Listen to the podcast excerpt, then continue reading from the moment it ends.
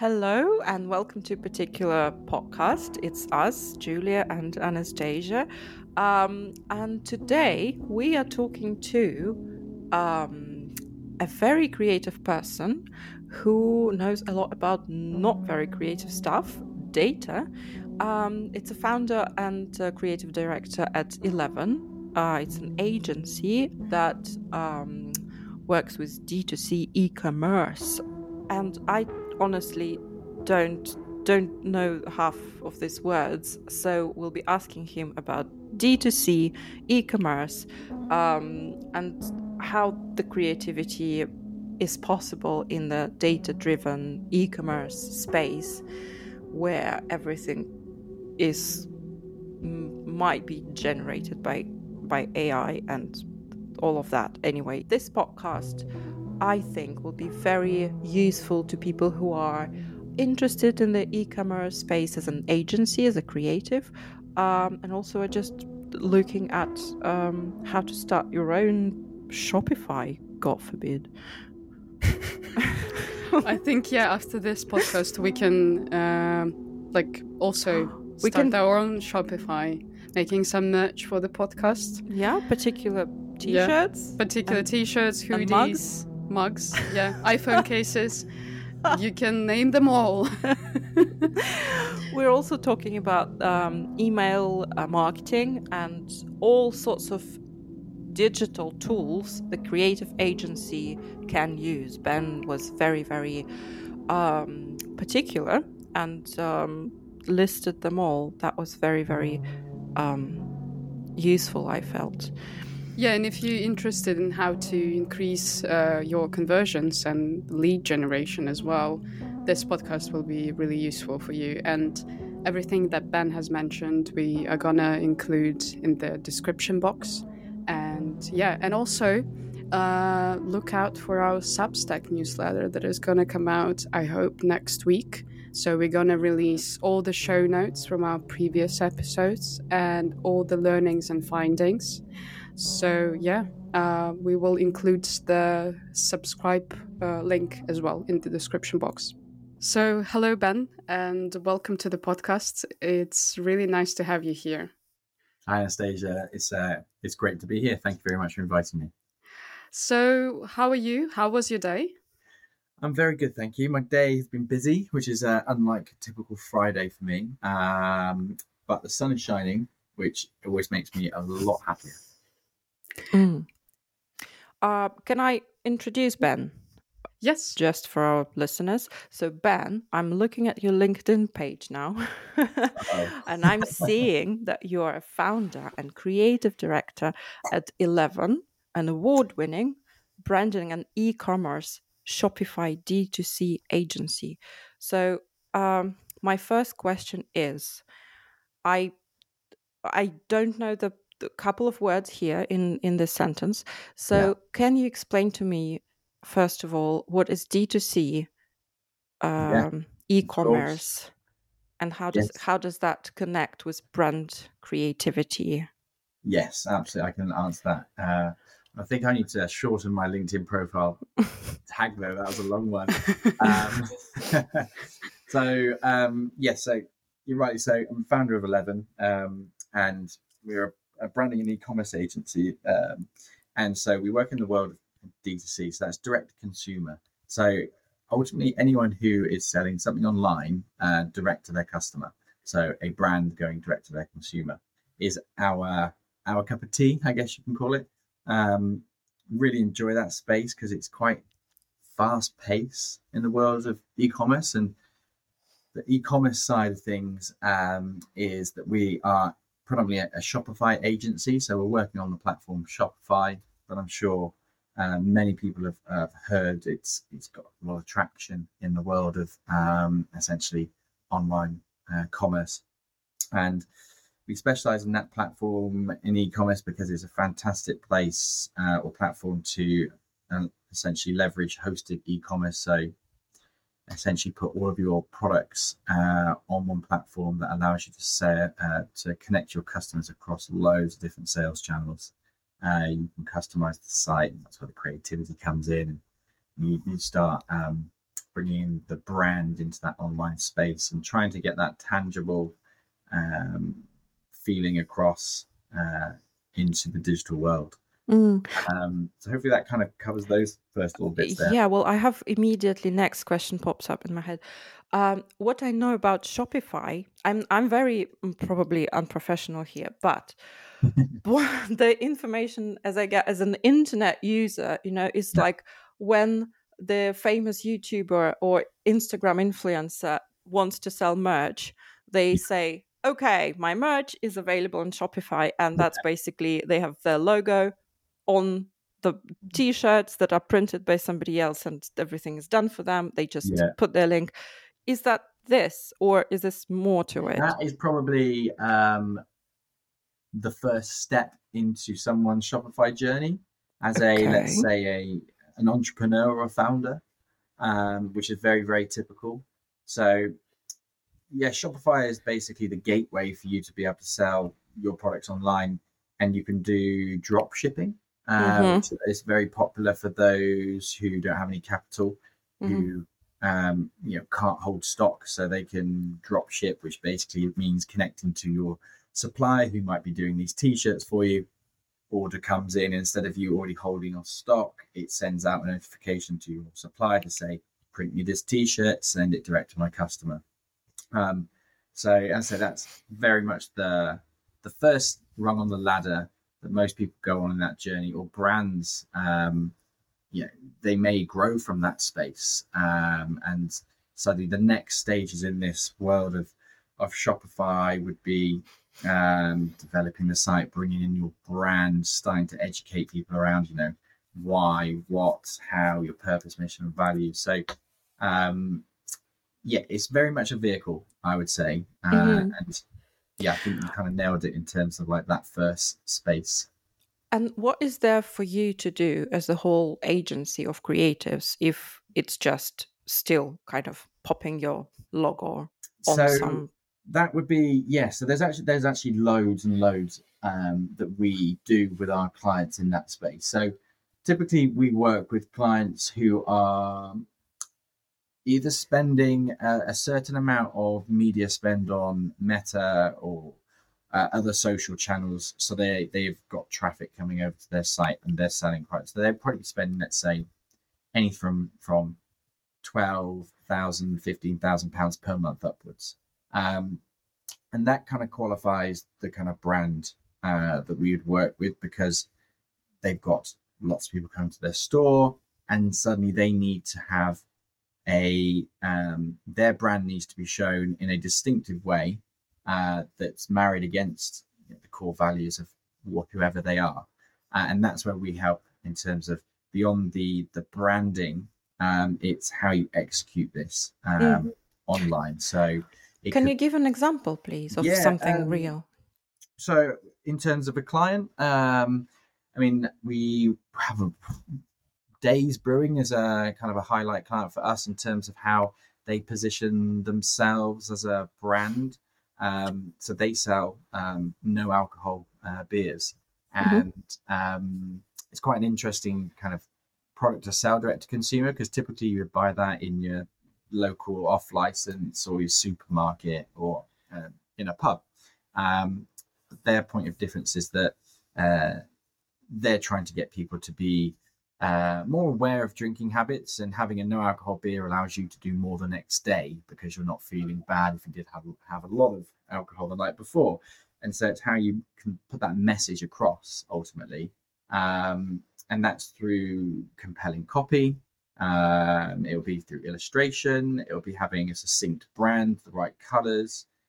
Um, and then also on the, the the website itself it's the kind of psychological triggers in terms of design uh, and what i mean by that would be um, placing the um, buttons in the right space. The buttons have the right color. Um, there is uh, information informing the customer about maybe delivery charges or if you spend a certain amount of money you might get your delivery for free.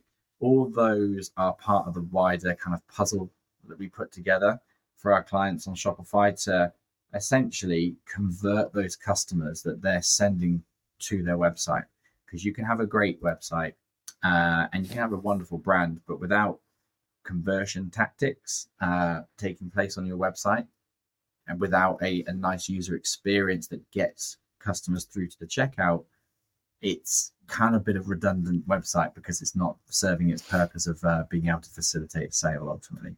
But a sale is more than just like a transactional piece here. We're really trying to connect those customers to that brand so they become a bit more of a, a lifetime value customer. And that's where this the purpose of delivering a brand online is so important and also so very hard and getting it right uh, is different for every brand but if you do get it right you start to build a bit of loyalty with your customer base and they're going to come back organically and they're going to hopefully be with you for the for the long term for the journey mm-hmm.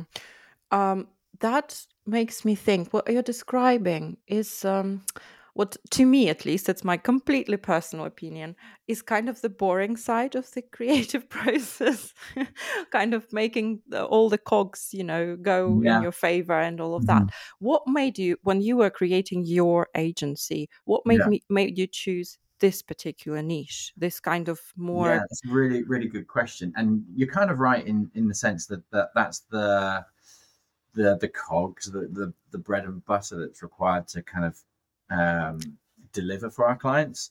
But the reason why is, is like I mentioned at the beginning, it's, quite, it's a really exciting space because you can make changes quickly. Um, you, there are trends emerging all the time.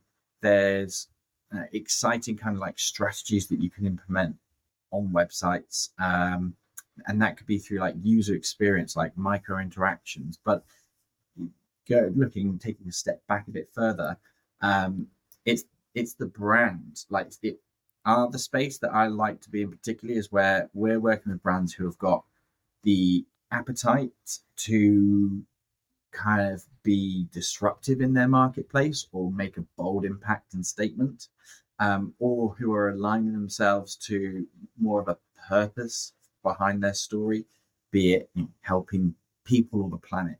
Uh, and when it comes to the brand, it's kind of there's a lot of noise in that in online generally. So how do you make something kind of distinct and stand out and connect? And that's the exciting part for me is always being able to uh, having to always think about new ideas or or ways of executing something that's gonna work for now and the long term that is uh, ultimately kind of modern, cool, exciting because a lot of D2C uh, brands are young and they're they're startups or they've transitioned from the uh, traditional bricks and mortar through to online, and so they need that new online presence. So that's the kind of excitement for me.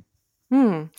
Why, for you personally, that is an exciting part from that's... your previous history and experience? Yeah, that's a good question. Um, for me personally, I guess going back to the the speed of things, I get I get to wear many hats, should we say? So we're we work across many industry types. So I mentioned alcohol-free beer. We also have um, uh, fashion brands. We work with we've worked with dog supplements. We've got sofa brands, and I like to wear these different hats to be able to think about these different brands to challenge myself, I guess. Um, and it's being able to challenge myself, but also then prove to myself and the clients we work with that what we are doing works. And I think it's the the not necessarily the unknown, but the the excitement that comes with having to get to a destination. The journey in between can take you anywhere. Mm. Okay, so then let me ask you. Well, okay, let's say Brent comes to you and mm-hmm. says, this is what we need. What set of data are you asking um, them to give you before yeah. starting work? So let's uh, probably s- set up where this brand might be. So let's say, for example, they're coming to us and they're asking to um, reposition from one platform to Shopify, um, mm-hmm. or they are a brand that's maybe got some capital behind them and they're starting up and they've got a, a really exciting product that will that kind of gives us a bit more of a, a focus of what we need to ask and typically we'll be asking how how many people, uh, how much traffic is coming to your website currently? What product types uh, or products do you have, and the variants of those product types? Because we need to build uh, a store architecture uh, that fits the the brand and the product, but also the store needs to be set up to to funnel the customers through to the right place at the right time. So if you've got, so I guess data would be, um, yeah, how many products and what are the touch points of these products? Are there like an or is there an ordering system? Is there a filtering system? Uh, but beyond that, we need to know the the turnover they're doing per month. Um, the maybe if their products uh, a subscribable type of product, how many subscriptions do you have and how often? Um, what their new product launch strategy might be. Um, and whether, like I mentioned, traffic, where the traffic's coming from. Typically, it's paid, uh, and what channels it's coming from there, so we can make sure that we're designing uh, the site that's reflective of those audience types from those social channels. So, from the different generations of audiences, we make sure that the, the website's community communicating to them correctly. Um, other data points would be uh, she talked about kind of more of the, the financial points in terms of turnovers per year or per month and numbers of traffic. We, we also have a, a wider kind of discovery in terms of um, looking at the brand as well, though, as much as the data. So, where they see themselves against their competition and where they want to go to.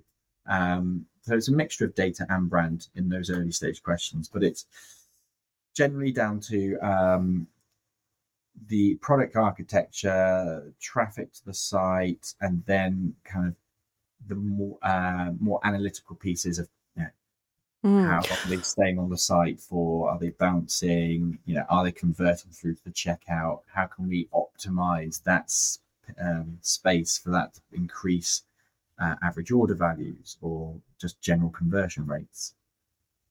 Mm, it, that sounds like a lot of really um, professional information. Like you need a very kind of qualified people to be providing the access for you to that.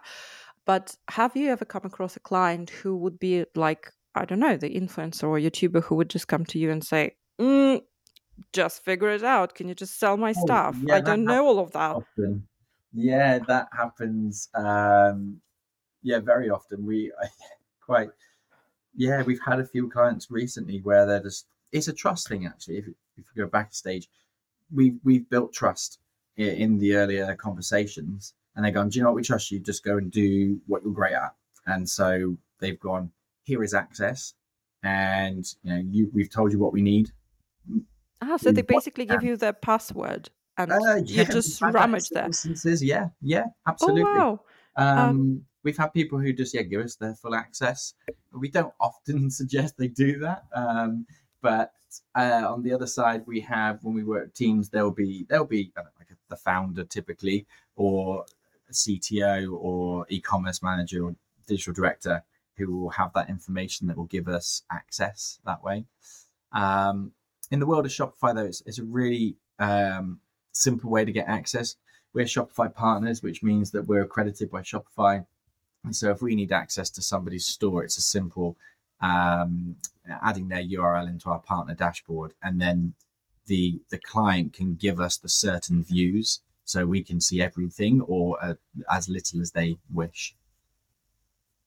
But um, I have more of um, I would say not a philosophical question, but a challenge to you. Yeah. So, do you think that um, all this data and all this access to data does it limit your creativity in a way? Uh, I mean this um, in terms of you have to make decisions based on data not on the saying you want to produce or like a creative uh, point you want to prove so, do you yeah. think it's a challenge and how do you deal with this? That is a really good question. And I love that you've asked this because it is a challenge. Um, there is a lot of data and you can just be swamped by it and it can be all consuming and it gives you a kind of like a, uh, decision paralysis, and it makes it quite hard because it, if you don't have some clear goals and objectives, it's near impossible to to do our job because we need to kind of refine the goal. So we wouldn't say we'd try and increase every metric on the on the website because it's near impossible. So we'd refine the ones that are really important first, and it does um, restrict some creativity in some senses, but it opens up some other doors or other gateways in another sense. So um, it basically gives you a a brief, which is quite um, objective. Um, so it does remove some subjectivity. It can put the blinkers on sometimes, and would you maybe miss the more creative opportunities. But I guess as an agency, we um, we enjoy the having the brief or the goal or the objective at the beginning because that sets us out in the right direction. But we make sure that we always do our research basically, and our research is um, integral to everything. Looking at the competition, uh, direct and indirect, because we very much um, pride ourselves as being a design-led brand and e-commerce agency. Um, so I'm not a technical founder. I my background is uh, and always is design, and so that's what I know, and that's what I'm driving my team forward to be. And everything starts with that creative inspiration. And from there our ideas are born and then we attach that to our objectives and goals um, i know it's a big thing to ask maybe right now but um, can you give an example of being restricted by this data that you've got and the brief and uh, was there any successful uh, story of you actually being super creative with that amount of restriction um, that's yeah. So just trying to think of a a restriction. We did some work for again Days Brewing, and um, the objective of that was to increase the average order value of every customer purchasing on the website. Um, and average some... average order value is when they buy more than than. That's right. So trying to get either a higher price item into the checkout flow or to the basket or multiple items to increase the total. Um, there's really obviously in terms of e-commerce that equals more sales, but it's also a bit more beneficial to the the business because they're having to do um, less for the same sale, if that makes sense. So they might ship out mm-hmm. more products in one, yeah. so less shipping costs and so on. Um, so that was an interesting one because that's always a, a tough brief because um, there's lots of variables. Um, and so we definitely overcame that and That was a, a success story because the work we did, uh, I think, improved the average order uh, rate by, I think I was doing some numbers on this the other day, uh, roughly around, uh, I think it was 15 plus percent. It could be higher. I don't have the numbers. What did you do? What was it? so it was a mixture of um, clever copy um, and aligning the copy against the purpose of the the brand. Um, it was also some small user experience changes, so making sure that we're uh, informing the customer early about um, delivery charges, for example, and how much they would need to spend to get free delivery, and that would push them over the typical one purchase and it would need to be then maybe add more products into the basket. Um, but it was a general redesign of the product page, um, bringing in the values into the right spaces. Um, there was some illustration taking place in there as well to kind of make it feel less sales focused and more of a, a journey that the customer's going on and to just deliver all the benefits of the product as well what is the clever copy? What do you mean by that? Uh, to me, when I try and imagine that. Sorry, yeah. Uh, creative copy lines is what I kind of call clever copy. So it could be a really succinct, direct um, action, kind of like call to actions. Um, for that example with days, we did something around the piece of if you, it was called more days, fewer fumes and the idea behind this, which is justified to this, if you do purchase more at one point in time, you're um, removing more lorries on the road, which then reduces the amount of fumes going into the atmosphere. And they're a B Corp uh, business, so that's only beneficial. Oh, that's really good. Yeah, planet Earth in general. But it was just repackaging that information in a creative way. Um, so that was just, but these are all one of multiple little things that take place to get an overall um, uh, successful action. Anastasia, did you have a do you have a philosophical question in our in our uh, pair? Uh, I'm more about technical things, and Anastasia is philosophical and creative. so like I'm it's every time, yeah, every time we go down this route, and what did you do, and what was it, and what are the numbers? I'm I know that Anastasia's thinking about something different. Um, I think my question would be this: So, how do you find this balance of uh, doing something more creative and to like to participate in the festivals? Because I've seen you have some awards, and uh, that's really impressive. And also some of the, I wouldn't call it mundane, but in a way, some projects can be you know how to do them and they can be like you know a bit automated. So how do you find this balance? Um how do we find the balance? I guess it's through the variety of work that we do. As i mentioned we work in many different industries so we may have some repetitive work uh, that takes place but that can be replaced by some other work for a different industry where we've got to think about things in a different way. Um, but beyond, let's beyond the client stuff, uh, we try and always uh, make sure that we're kind of like filling our cup full of um, the creative world where we can. So it's not Monday to Friday, nine till six, you know, full on go, go, go. We do take time out to kind of uh, pursue, yeah, other kind of passions, whatever they, that might be for the team, just to make sure that we've we're always feeling that kind of refreshed. So when it does come to the more creative opportunities, we're not burnt out. Um, and I guess in terms of the work, uh, it's probably just knowing when we've got opportunities to do more creative things. So we do a lot of um, customer acquisition through paid social media. Uh, so what I mean by that is we we design videos, static graphics, carousels for Meta so Instagram, Facebook, um, Pinterest too.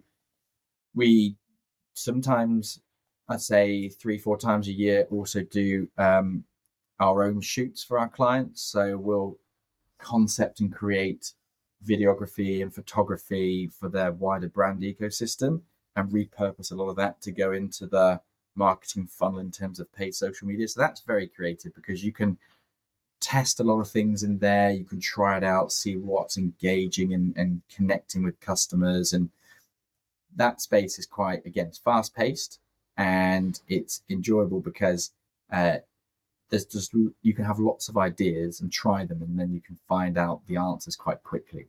Uh, you don't have to wait around for someone else to deliver you the answers. It, those are coming coming to you because of how customers are clicking on the ad or how long they watch the video. So, um, in a roundabout way, I guess that's the answer to kind of like keeping creative. It's um, always having the opportunity to try things and, learn.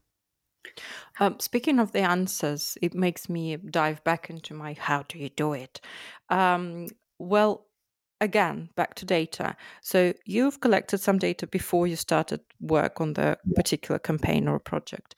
How do you collect data after the project is complete to measure success? And do you have access to it? Uh, what yeah. to what extent the brands um, give you access to this data? so um, most of the brands we work with they in-house they have a team again, it might be someone within marketing or growth management or performance marketing that have access to, to Google. Um, so we're now talking GA4, um, which I'm sure they've all migrated to recently. So that will be able to give them a really good, you know, should be able to give them a really good idea of how customers are interacting and what they're clicking and converting on so on. Um, through paid social media, through uh, Facebook Ads Manager, um, and aggregated data, again, particularly from the brand team, they will be able to come back and tell us um, the return on advertising spend that they're getting across their ad sets. That's known as the ROAS, um, the return on their investment, ROI, in terms of the media spend they're getting as a whole. Um, and we'll also get data such as the click through rate, the CTR of those ads, um, the impressions those ads put on people's social feeds. Like I say, there the data can become quite overwhelming. Uh, mm-hmm. But typically, we would work with the brand at this point if we're not doing any of the the data optimization for them. Um, we with a few brands do that uh, for them, where we look at their um, like I said, the Facebook Ad Manager and pull out the data and we analyze it and then we optimize. So, did this, for example, um, video which had loads of red in it work as well as this video which had loads of green in it? And we then go, okay, green wins. Let's make more green videos. As a very basic example. Um, so that's the post kind of work data capture. Um, like I say, we are very agile in how we work at that space because every brand is different and they may have another agency that's specializing in performance media and we hook in with them and we collaborate they may be doing it as an internal team as their brand themselves and again we collaborate or we're being asked to help them as well so uh, ultimately through all of this is collaboration clear communication is so important mm-hmm. uh, and all of these people behind this, they're people, they're humans, is having a good human connection. Really, that's that's key to uh, kind of making your way through this swampy data field. Mm-hmm.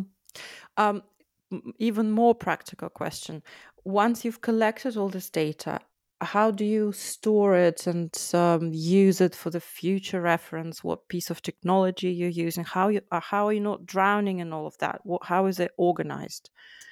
Uh, so, in terms of technologies, I mean, I can give you an overview of the technologies we, or the, the, the platforms that we use as an agency. Um, and some don't do the data storage, but it probably just give you a better view of our kind of ecosystem. So, communication, Slack, uh, and then Google, so Google Meets, Gmail, um, obviously Key. Google's a big part of our ecosystem. We use a project management tool called ClickUp, uh, which uh, we recently moved over to about a year and a half ago from Trello, and it's been brilliant. It's very similar to if you've used anything like Notion, uh, so it's great for documentation. Um, so we will store um, everything for our clients in there internally, and is password protected and secure. So we'll have folders about the documentation of how their Shopify store works for that particular client because we're building custom stores and so it being custom means it works differently to how someone else might have their custom store.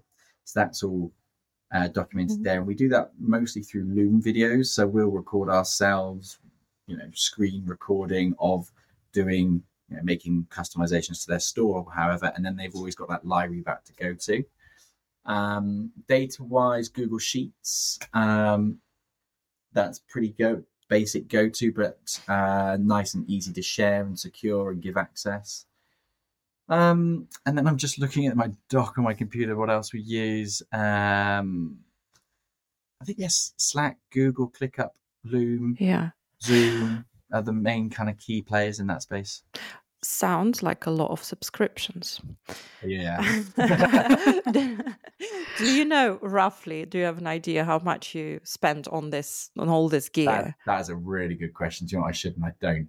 Um, I can. Uh, Google is like I think they put their price up at like five pound per person in Google Workspace. Um, so and then Slack per person as well and they charge on activity. So if someone's not active for like a month, you don't get charged, which is quite nice.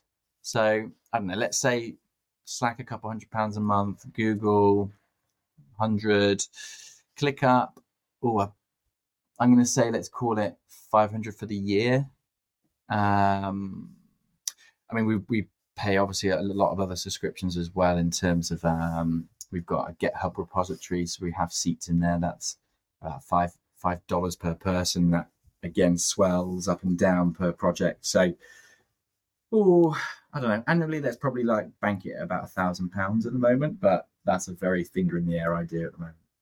Yeah, that's that's that's quite a lot. Oh, but I think for yeah. an agency that's that's no, totally that, needed. That makes sense. But if we were if somebody who is just thinking about starting their new business or small mm. agency is thinking it could be really overwhelming. You have oh, so okay. many amazing technological pl- platforms that can help you, but actually all of that costs money. What would yeah. be your recommendation? What's the bare minimum when you're just starting? Yeah. what's your i can definitely ask, uh, answer this one because i had those same exact same fears when we started out or or quickly realized i'm like oh this is going to get expensive quite quickly. Um as a creative agency uh, first and foremost the adobe suite and figma. Uh, figma is actually now my go-to and i'm in there 99% of the time I use it for everything for like idea storing and uh, obviously the design and the prototyping and everything. It's brilliant. Um, Adobe for everything else. Uh, a lot of Photoshop, After Effects, probably the other two. So they're probably the two biggest expenses, but the most worthwhile. And then probably Google, just a uh, a Google workspace or domain. Um, so you can obviously brand yourself and your agency, and you can have a domain, and then finally have a website um, and whatever platform that might be, because there are so many platforms from Webflow, Squarespaces to Shopify's. You just need to find what's right for you. Um, but they're all really good now. They've come along a lot in the last few years uh, to build stuff. And obviously, there are a lot of people who do it bespokely as well for the more technical and enabled. I have a quick question regarding not a technical um, kind of, you know, a tool that you use. So, what yeah. I mean is some like I think most of the creative agencies they have their own techniques that they use for brainstorming or like creative workshops that they do inside their team or like solo as well.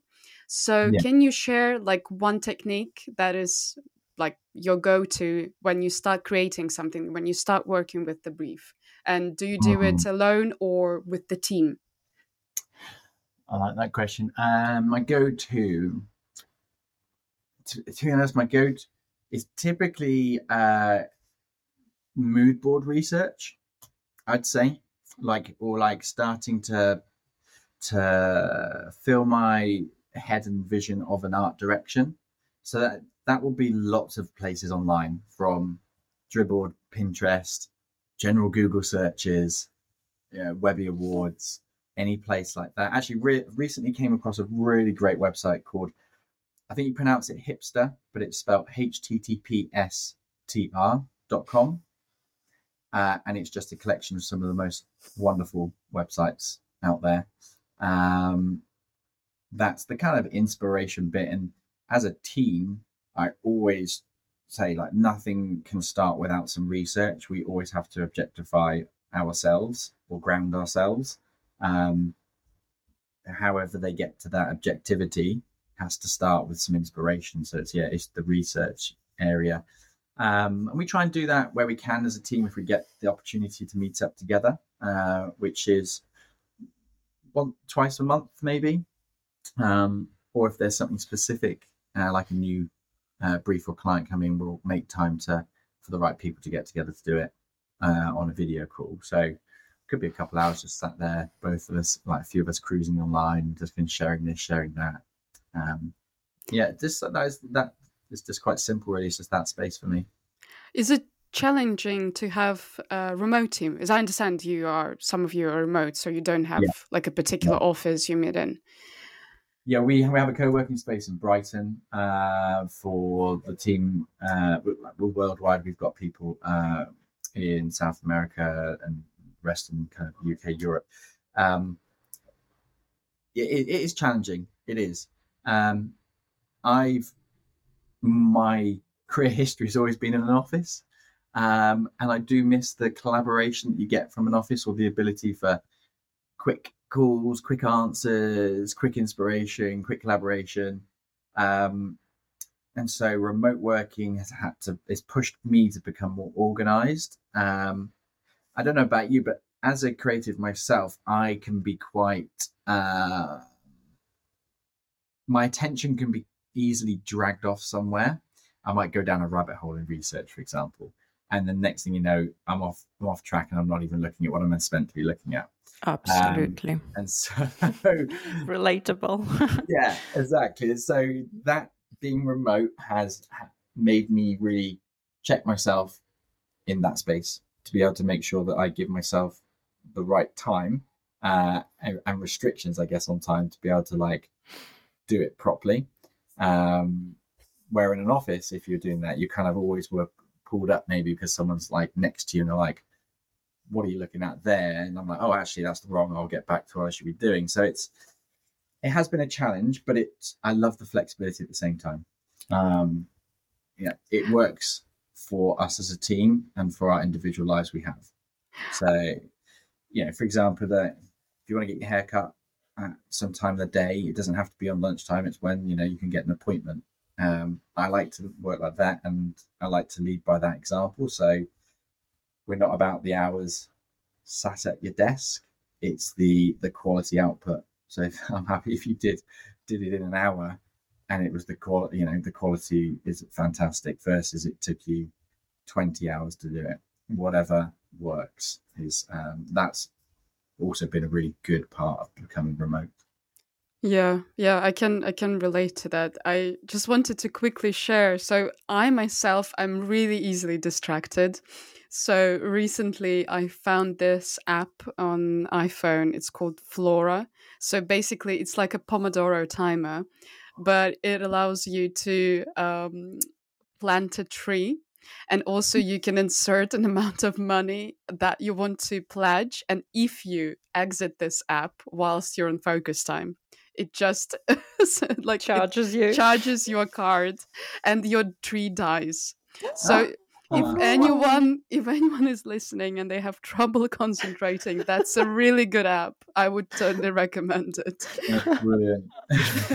Oh my god uh, i know there is forest which has a similar principle but there is no money involved. Well unless you want to donate um, yeah you um, can you, it's also optional here but like yeah. it, it, goes to a good cause. So have you used it? The the the money the betting yeah the kind of hooking not, yourself not yet. I like okay. for me it was enough that the, the tree is gonna die if i, I just exit Aww, the, the app. so cute yeah so for me it was already enough i would say.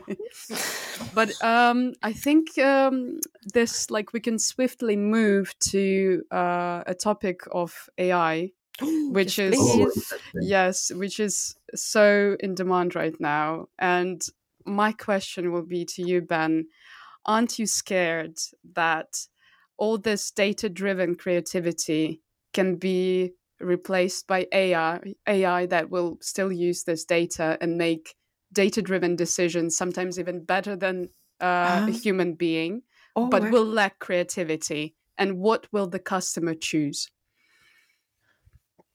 Oh, okay. Uh, big one. AI is, yeah, hot topic. Um, so, so the first part was what do I think about how it will affect creativity? Can I, can I kind of insert my further thoughts, like kind of rephrase the question, maybe? Sure, sure, sure. Um, out of all the creative fields, the data-driven one seems the most vulnerable to AI.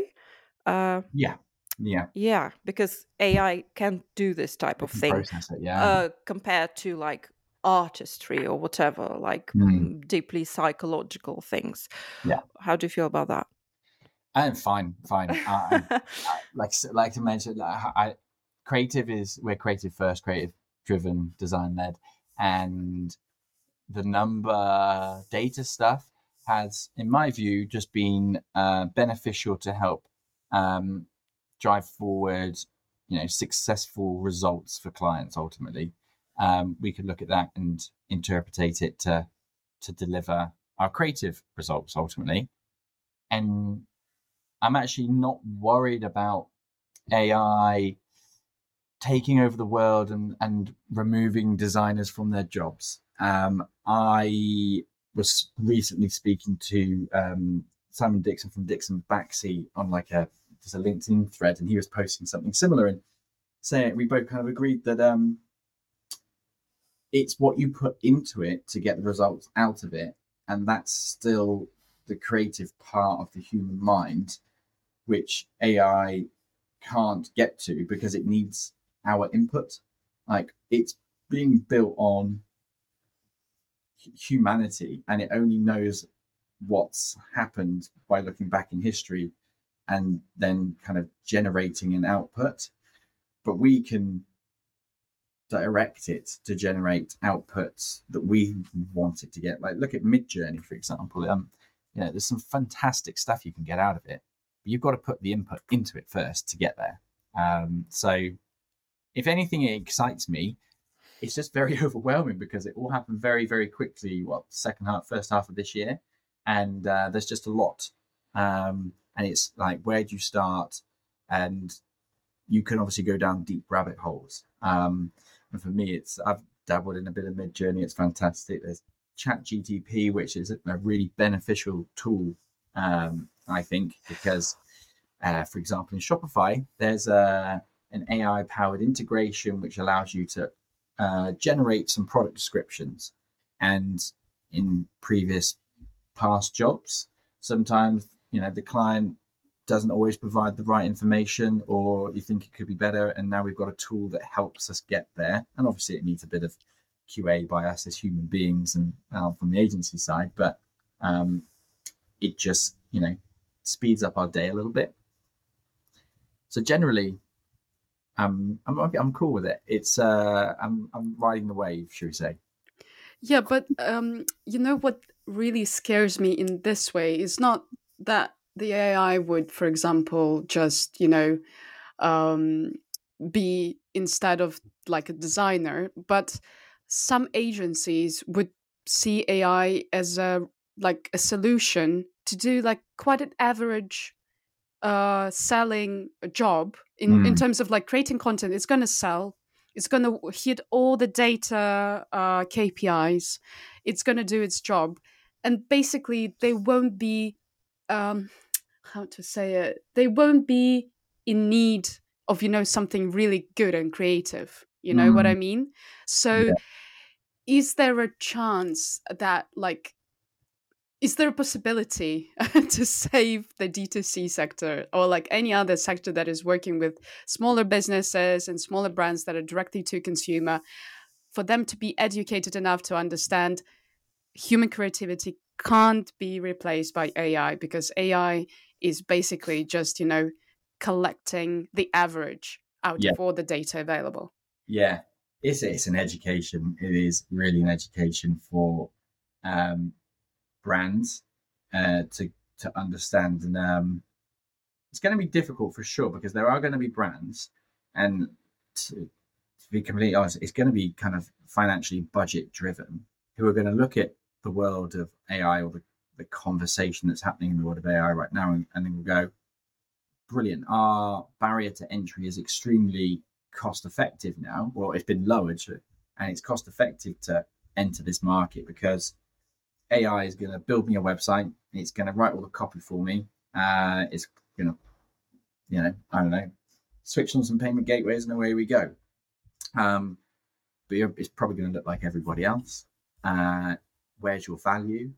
Because that's a big part. And I think the people who are switched on to how AI can be supportive rather than the full service understand the power of of branding and positioning and uh, being distinctive and generally um, owning your personality and identity, which uh, AI might be able to get there in you know, the next five years or quicker to, to have some stronger identities, but um, identity is always quite unique.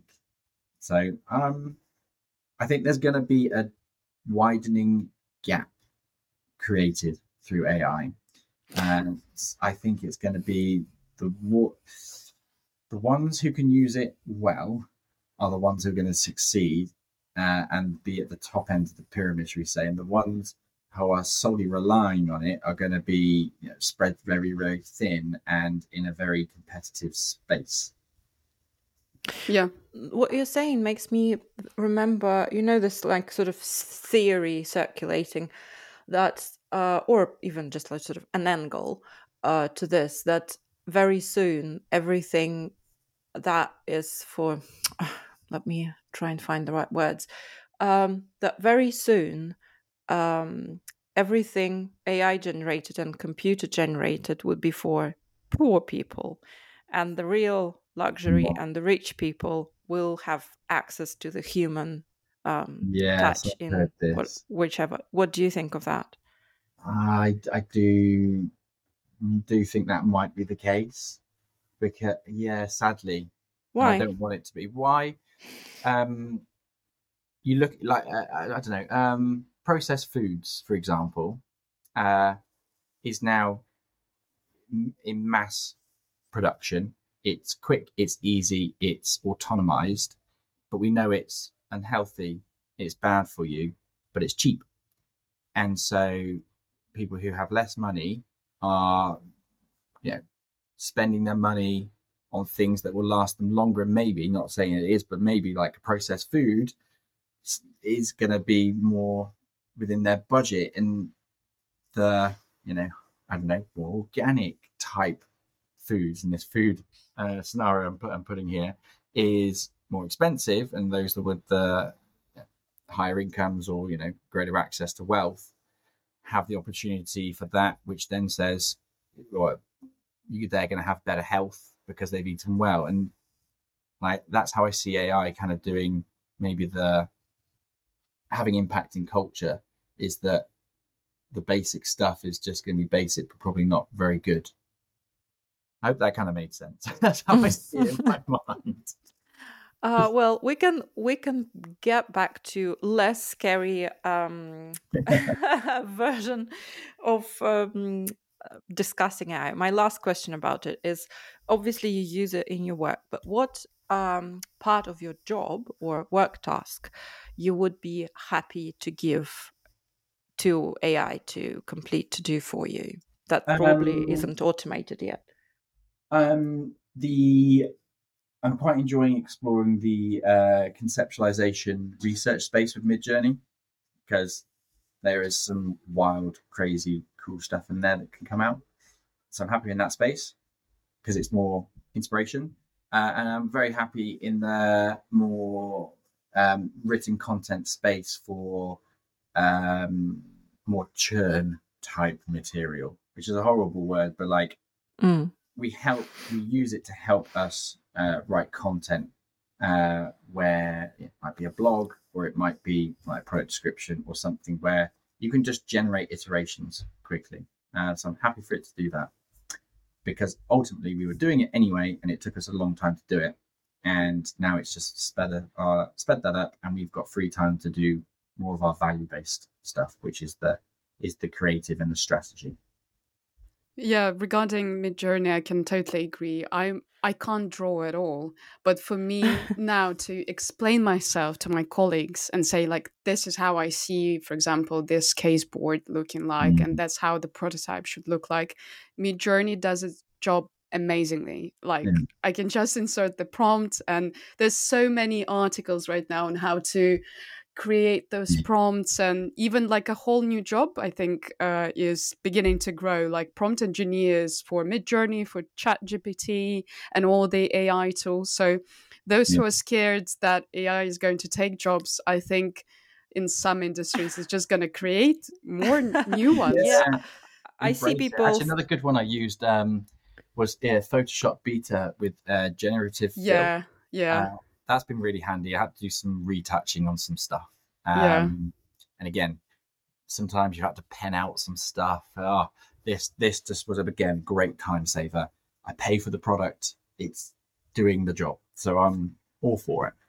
And Figma as well now has an AI. So if you do like any UX UI design, it's basically, um, I, I think it was like showcased as a beta. So I've seen like a YouTube video of that, but you can just insert the prompt like, make me an interface like with this button, with this hover, and like animated so that the prototype will work. And it just, it just does it. so yeah. well that That, that sounds good. actually brings us to the beginning of the conversation when you ben said it's a very expi- ex- uh, sorry can i start again? I'm not saying Yeah, this yeah. properly. So this actually brings us to the beginning of the conversation ben when you were saying that it's a very exciting space where a lot of new trends are happening all the time.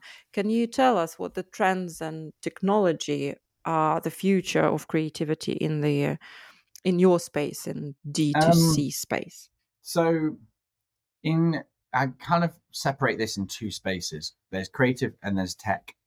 They kind of blend, but uh, if we just look at them as two pillars, in the creative space, there's design trends all the time, um, and through design trends, that's like I say, very exciting to either be like finger on the pulse or iterating some sort of uh, trend from the inspiration of it, and that in in in um, fit in like builds the website design or the brand aesthetic.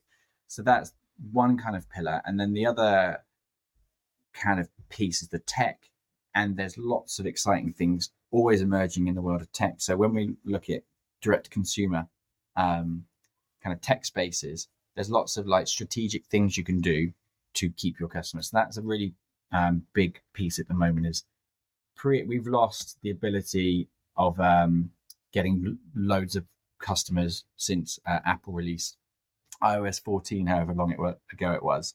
And there's the conversation around first party data cookies only um, and the removal of third party cookies.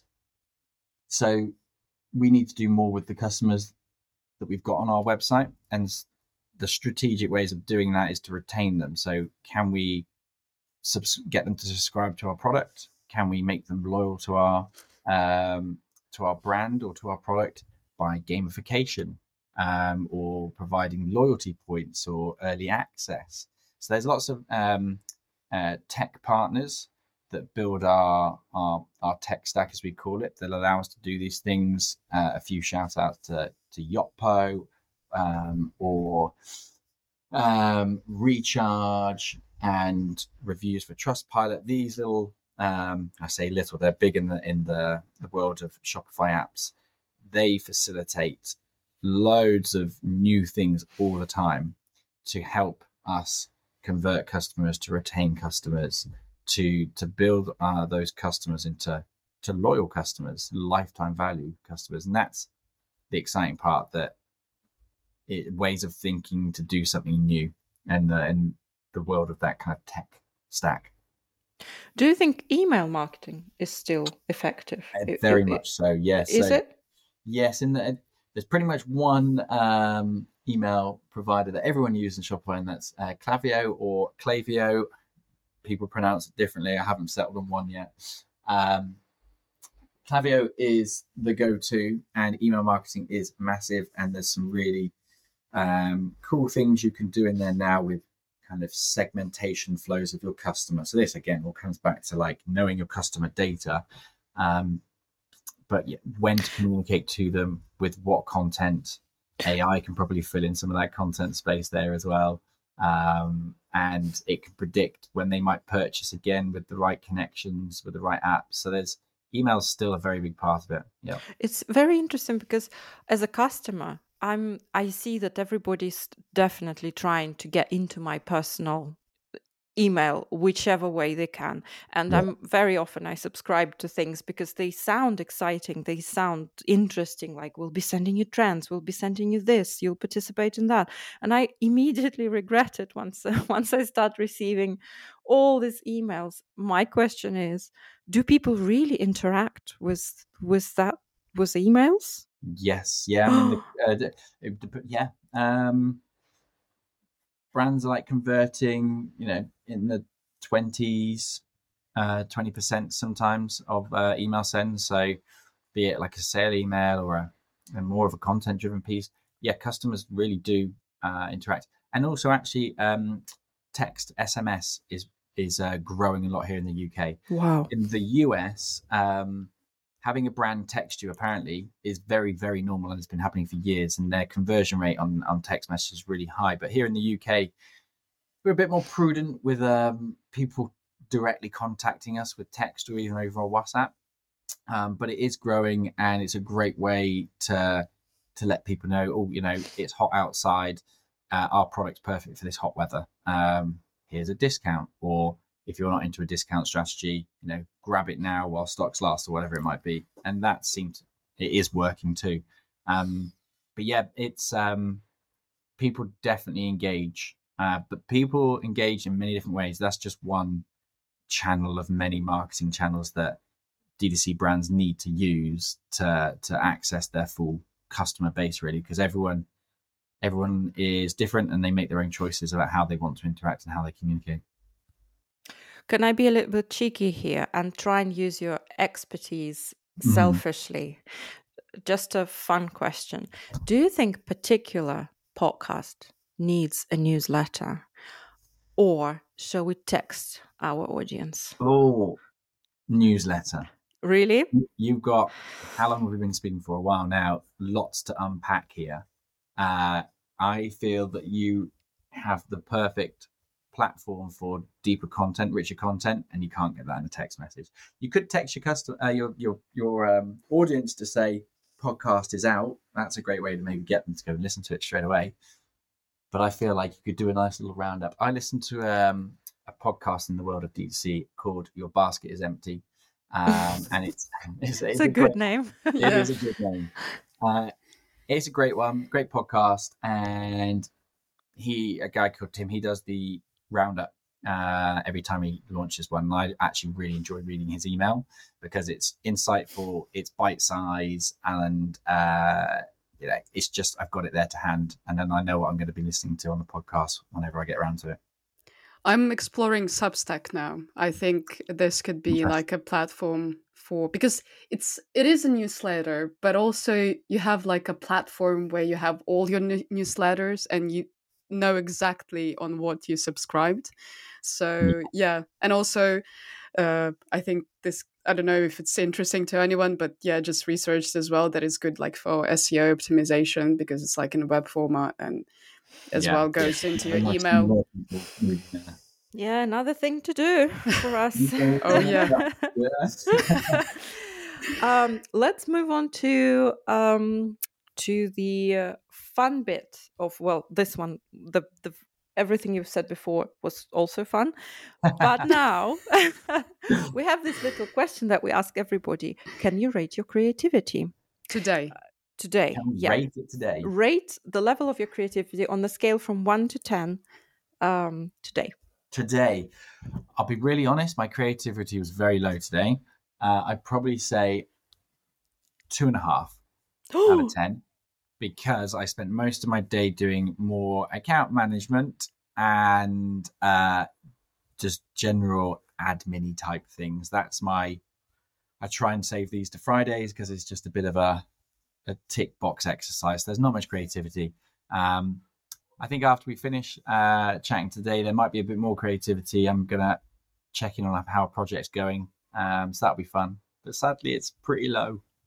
Mm, no, that's fine. Actually, very glad to hear an honest answer. Yeah. Um, yeah. Yeah. that's what i wanted to say as well because um usually people will be like you know oh i don't know maybe like seven or eight and no one says either 10 or something lower than five so yeah Ah, thank wow. you yeah. thank you for an honest answer Honesty and transparency is honestly something we always try and as an agency live by because it just makes it's just the I believe the way to be.